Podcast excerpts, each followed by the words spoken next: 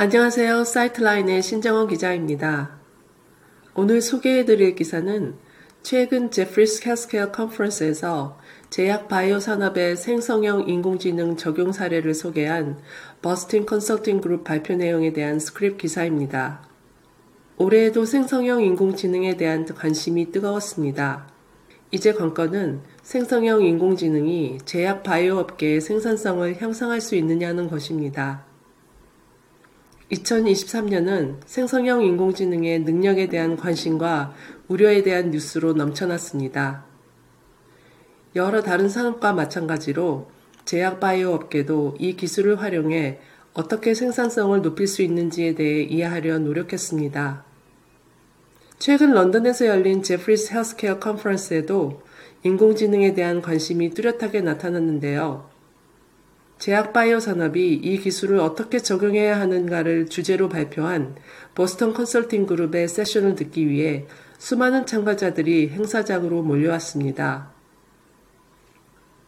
수년간 제약 바이오 업계는 약물 후보 물질 발굴 분야에서 인공지능과 machine learning의 도움을 받았습니다. 그러나 이제 ChatGPT와 같은 대형 언어 모델이 대규모의 서면 정보를 읽고 기술 문서를 생성하면서 새로운 가능성이 열렸습니다. 보스턴 컨설팅 그룹은 제약 바이오 업계에 가장 큰 잠재적 영향을 미칠 것으로 예상되는 다섯 개의 사례를 발표했는데요. 첫 번째는 약물 발굴 및 약물 분자 설계입니다.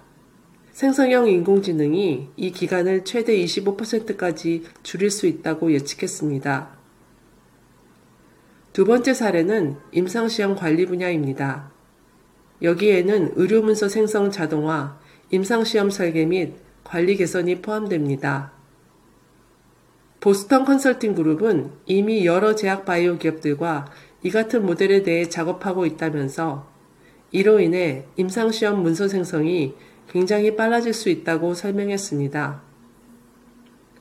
또한 생성형 인공지능이 임상시험의 복잡성을 줄이는 방법을 찾는데도 도움이 될 수 있다고 말합니다. 세 번째 사례는 품질 관리인데요. 생성형 인공지능을 활용해 품질 편차 보고서를 작성, 작성함으로써 제조 생산 현장의 작업량을 줄이도록 하는 것입니다.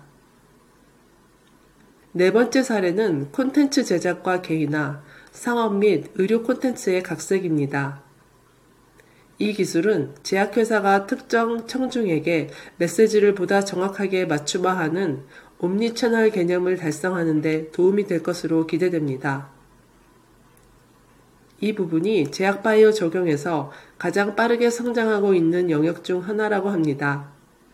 새로운 상업 출판물과 의료 정보 생성뿐만 아니라 글로벌 시장을 위한 다양한 언어로의 번역과 현지화도 포함한다고 설명합니다. 마지막으로 다섯 번째 사례는 의료 법률 검토입니다. 보스턴 컨설팅 그룹은 생성형 인공지능 솔루션이 실패하고 가치를 제공하지 못하는 가장 큰 이유가 사람 요소라면서 성공의 열쇠는 사용자 중심성과 디자인에 있다고 강조했습니다. 이 기사에 대한 내용은 여기까지입니다. 감사합니다.